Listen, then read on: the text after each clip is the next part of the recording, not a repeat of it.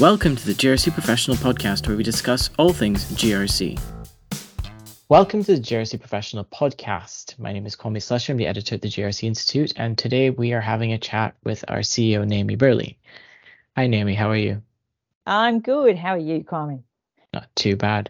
So today we're doing something a little bit different. Today we're going to be addressing what we I guess we're kind of seeing are some of the frequently asked questions about the GRC Institute itself, yeah. um, some of our offerings, what do we do, and this possibly could be a series, as I guess depending on how many questions you keep asking. Yes. Um, because yes, we, so keep we asking figure, questions, everybody. we figure if one person has a question, there are probably a couple other people who just haven't asked that question can benefit yeah. from this answer. So don't be shy about asking the question.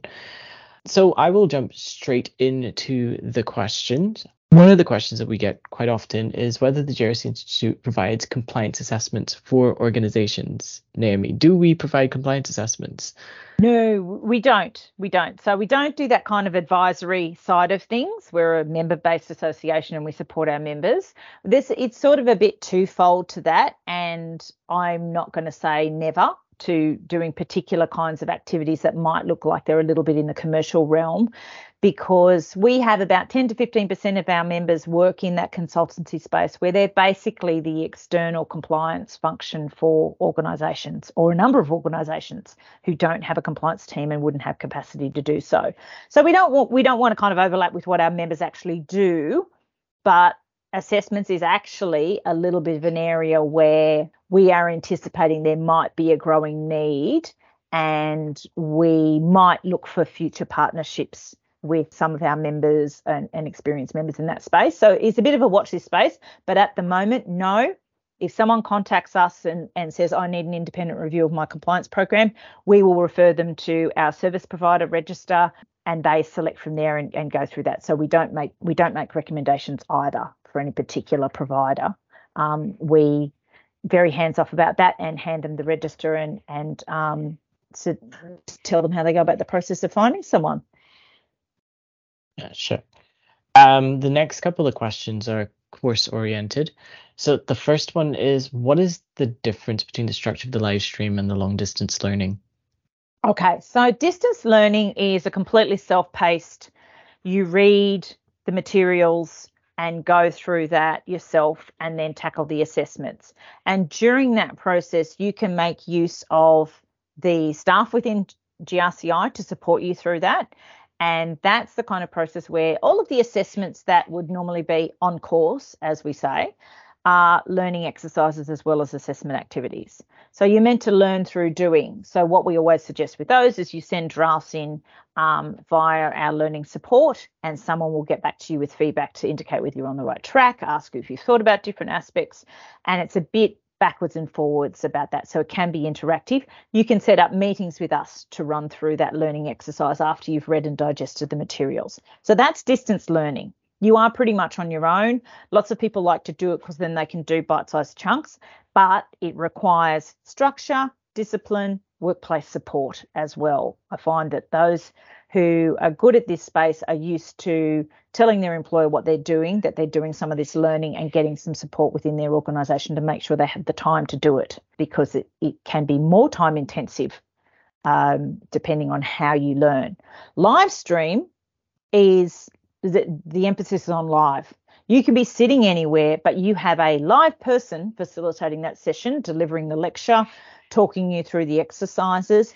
And in a perfect world, you would be sitting there doing the assessments as you and your colleagues who are in the live stream. So you get a peer group who are doing the course with you, you get a live facilitator, and you get the work done at the time of doing the course we really, really encourage that. We do have people who go through live stream and sort of put off finalising the assessments and try and think that they'll they'll fix it up later. But we do encourage them to do it, hand it in, because even though it's an assessment activity, you want that feedback straight away because you go on to the next module and move on.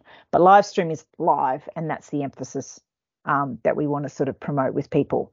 It's just like face to face, except you don't get to have lunch with your colleagues. Uh, the next question is how can the GRC Institute's assessors assess um, assignments or different modules if they're not necessarily subject matter experts in those particular areas? Okay, I love this question. Um, so what we anyone who's done our course will know that the facilitators are experienced compliance professionals. Now they do a lot of the assessing if you're doing live stream.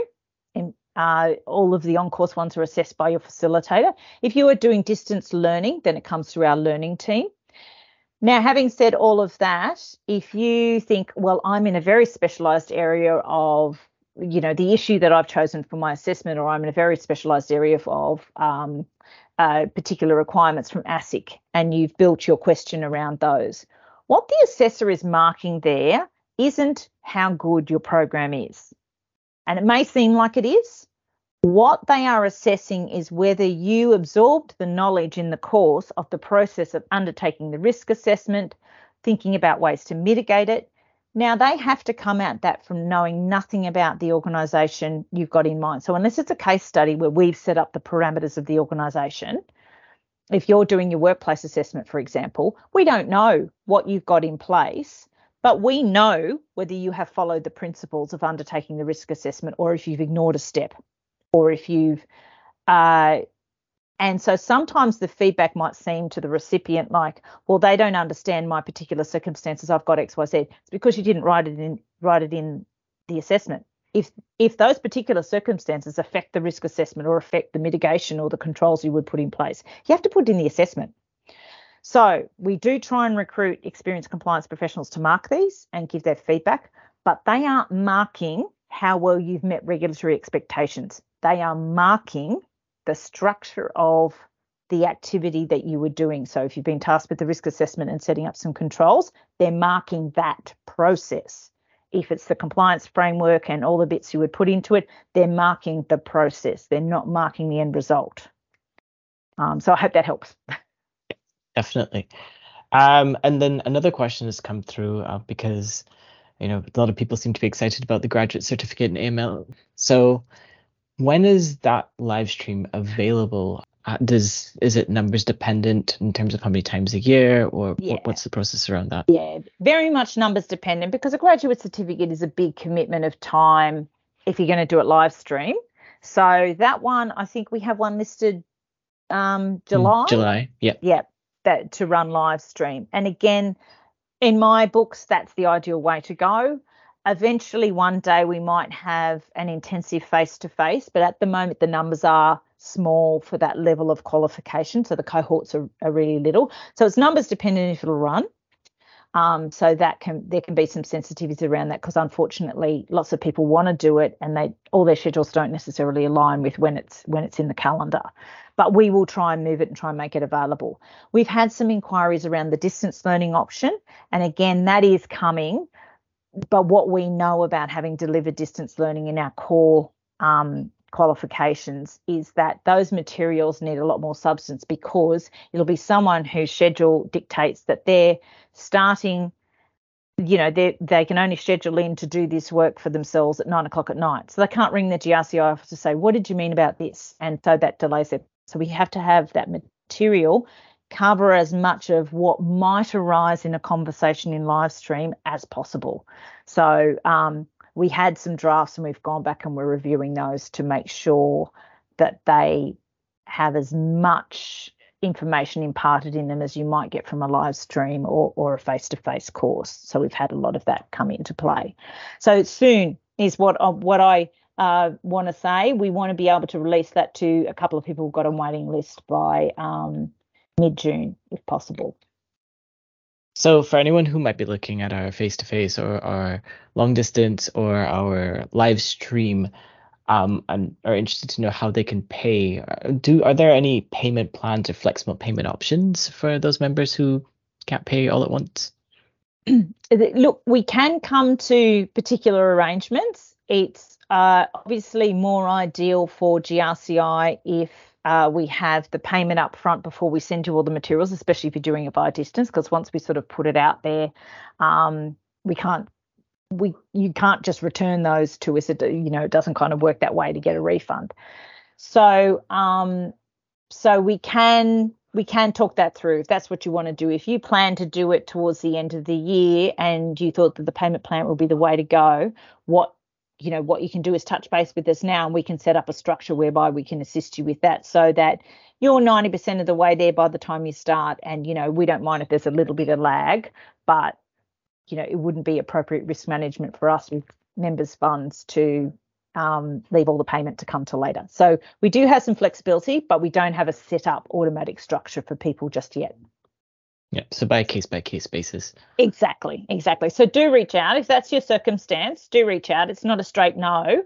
We just need to talk through how that would work for you and which course you were looking at. And the most exciting question of them all is when is the GRC annual conference? The GRC annual conference is in August this year, so it's a one day intensive.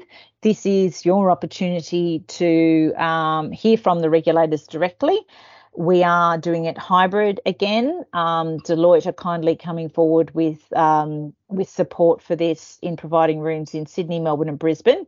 They're happy to provide rooms in Perth, but our learning from last year was that you it starts way too early because of the time difference for everybody. Um, and so at this stage, we haven't got a venue yet for Perth, but yeah. Um, in August, get in. If you are have renewed your membership by the 23rd of August then uh, it's included in your membership thanks to the support of um, LexisNexis and Deloitte for that one. So very excited to be able to include that. It might not happen forever um, but it's a it's a really nice thing that uh, that we like to include in the membership so that people are have no excuse not to be able to spend time on their professional development and hear directly from regulators. Excellent. Well, that's the end of the frequently asked questions that we have today.